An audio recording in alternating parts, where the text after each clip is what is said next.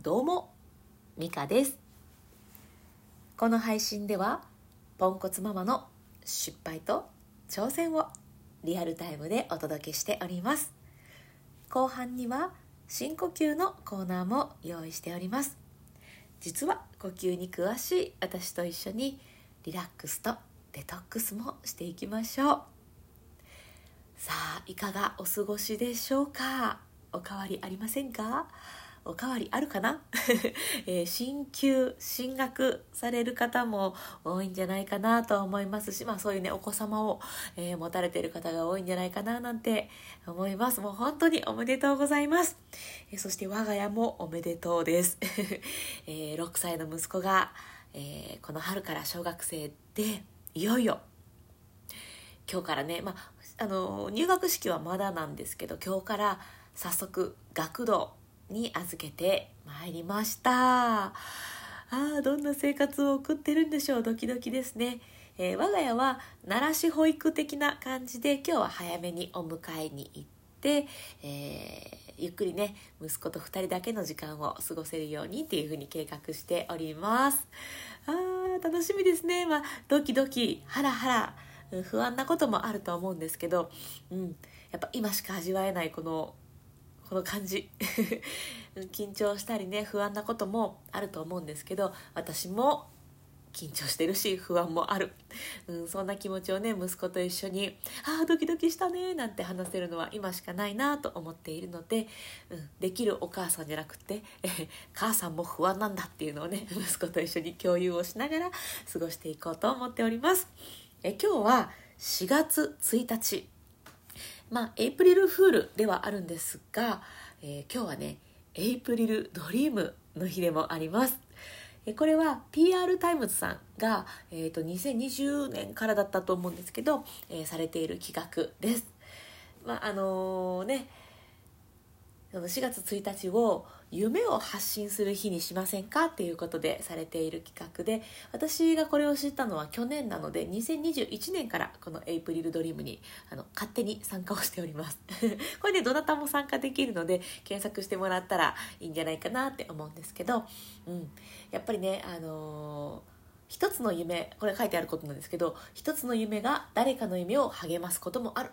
嘘は人を驚かせる。でも夢は叶えることができるっていうふうにねこの PR タイムズさんが書いてて4月1日を世界で一番夢があふれる日にしませんかっていうことでねえエイプリルドリーム。うん素敵。ということで、えー、今年のね2022年のエイプリルドリームを発表していこうかなと思っています。えちなみに2021年去年の私のエイプリルドリームはですねえっ、ー、とまあ育児子育てってまあ、特に1人目は特にそうですけど初めてのことがいっぱいでもう私はパンクしてしまったんですね。もう心も壊しかけましたしもうわーってなってうん、まあ、ここんな思いもう誰にもさせたくないし誰もしなくていいっていう気持ちがすごくあってあの育児のコミュニティを作りました。あの経験談プレゼントっていう名前で Facebook のグループで開催しているんですけどここでねあのいろんな情報をやり取りしたり交流をしたりっていう風に、うん、始めています。もちろん今もね続けてるんですけど2021年のエイプリルドリームとしてはその初めての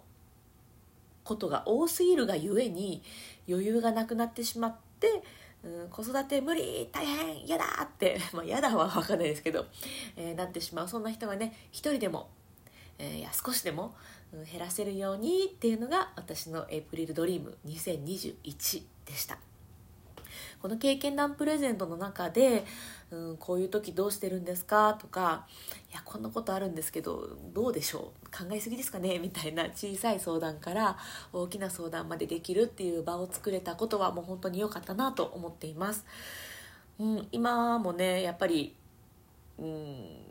月に1回お茶会っていう風にね Zoom でお話をしたりしているあの時間が私にとってはすごくうん、貴重な時間だし親で親っていうか、まあ、あのパートナーね家族でもなくって親戚でもなくって、えー、会社の人でもなくってあのなんていうかママ友とか、まあ、リアルな友達でもない第3の、まあ、いわゆるサードプレイスみたいなところで私こんなこと思っててみたいなことを話せる場所ってめちゃ大事だなって思っているんですね。でこれをやっていくうちにすごく思ったのがあの新しい知識として知らないことを知るっていうことこれであの困りごとが減って余裕ができるっていうこともあると思うんですけどあのいやこんなことあってねって話をしたりすることであの余裕ができていくっていうことがあると思うんですね。まあ、あのなて言うんですかね私はこれをデトックスって呼んでるんですけど考えていることだったり悩んでいることをデトックス外に出す相談したり、まあ、相談じゃなくても「いやこんなんあったんですははは」みたいな風に話すだけでもデトックスになってでデトックスをするからいやしたから、うん、心にも体にも余裕ができていくっていうことはあるなって思ったんですね。うん、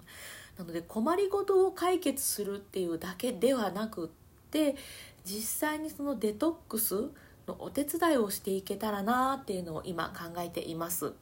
で今年のエイプリルドリーム2022はですね多くの人なるべく多くの人 のイライラモヤモヤごちゃごちゃこれを実際にデトックスするお手伝いをしていきたいなって思っています。えっとね実際に進めていくのがストア化ってご存知ですかね？あのまあネネットでっていうか うん何ていうかまあそういうページがあるんですけどストア化で私がこれまでしてきたそのイライラやモヤモヤやごちゃごちゃの、うんまあ、片付けみたいなもんですねデトックス。これを、うん、実際にもうちょっとこう分かりやすくやりやすくこう型を作っているのでそれをお伝えしていって実際にまあ悩んでいる方がいらっしゃったらですけどあのわーっていう気持ちを整理整頓する。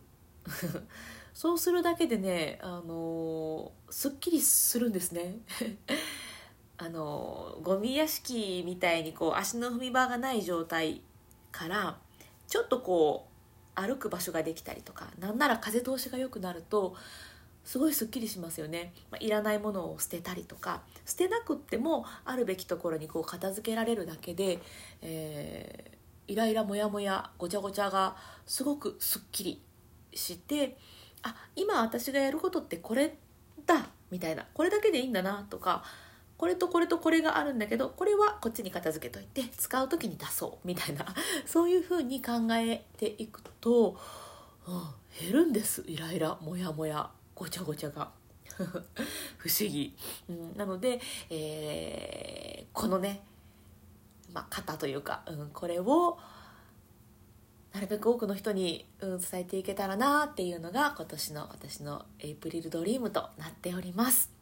うん、何かねこうお役に立てたらなと思っていろんなことを考えて いろいろやってきた結果あいろいろやるんじゃないな。いろんなことを、えー、いらないものはいらない。いるものはいるで片付けていくっていうことが大事なんだなっていうふうに気づいて、はい。今年はこれをやっていこうかなと思っております。またねこの音声配信の中でもこのストア化のこととか、うん、こういうことをやってい、くんですっていう宣伝はさせていこういただこうかななんて思っておりますのでまたよかったら、フォローをして聞いていただけたらと思っております。はいということで今日もね深呼吸をしていこうと思いますこの深呼吸もさっき言ったデトックスですね実際に、えーと、思っていることとか、うん、考えていることをこう言葉にして出していくっていうのはもちろんすっきりするんですけど、うん、言葉にするじゃなくても体で呼吸で スカッとすることもできるので、えー、一緒にやっていきましょう。えっ、ー、とね大体イライラモヤモヤごちゃごちゃしている時は呼吸が浅くなっているっていうことが本当に多いので実際に呼吸から体からデトックスをしていくことで、うん、あの考えやすくなったりうん気持ちがスカッとするのでね気持ちが次に向かいやすくなるっていうことがあるんですね。なのでぜひぜひ深呼吸は、まあ、入り口ですね。本当これだけでもすっきりするのでぜひ一緒にやっていただけたらと思います。えー、っとせっかくやるならより効果が高い方がいいなっていうのが私の持論でございます。ですのでポイントが2つあるのでこの2つだけシェアさせてください。普通の深呼吸でもいいんですが1つ背筋を伸ばす、はい、でもう1つ2つ目は笑顔、これでゆっくり息を吸って吐いてっていうするだけでより効果が上がる深呼吸になるのでぜひぜひ一緒にやっていきましょう。えっ、ー、とね実際にじゃあ一緒にやっていきましょうかね。体の中にまだあの息ってなんかないようであるのでこれを全部吐き出して空っぽにしてから新しい空気を吸っていくという流れでやっていきます。吸うのは鼻からでも口からでもどちらでも OK です。じゃあ一緒にやっていきましょう。背筋を伸ばして。では吐き切っていきましょう。吐く。空っぽにします。吐き切る。では笑顔にしてゆっくり吸い込みます。はい。ではゆっくり吐きましょう。こうふーっと力が抜けていく。リラックスを感じてください。吐き切る。また笑顔でゆっくり吸います。背筋はまっすぐでしょうか？はいでは吐きます。イライラやモヤモヤも息と一緒に吐き出しちゃうようなデトックスのイメージもいいと思います。吐き切る。また笑顔で背筋も伸ばして吸いますはい吐きます。リラックス。デトックス。吐き切って終わります。はいいかがでしたでしょうか？深呼吸だけでもほんとすっきりするんですけどね。なのあのなんかやる時何かを始める時さあ仕事始めるぞとか、えー、ちょっと休憩時間になんていう時にも深呼吸とても、えー、効果的ですしあとはね私がもうよく言ってるのがもうイライラした時。もうなんでそんないらんことすんねんって思った時。にふーふーって深呼吸をすると より効果上がります。でこういう時ってほとんど深く吸えないんですよ。めっちゃ呼吸浅くなる。もうね体って正直ですよ。そういう時は、えー、ちょっとね私が言うてたことを思い出していただいて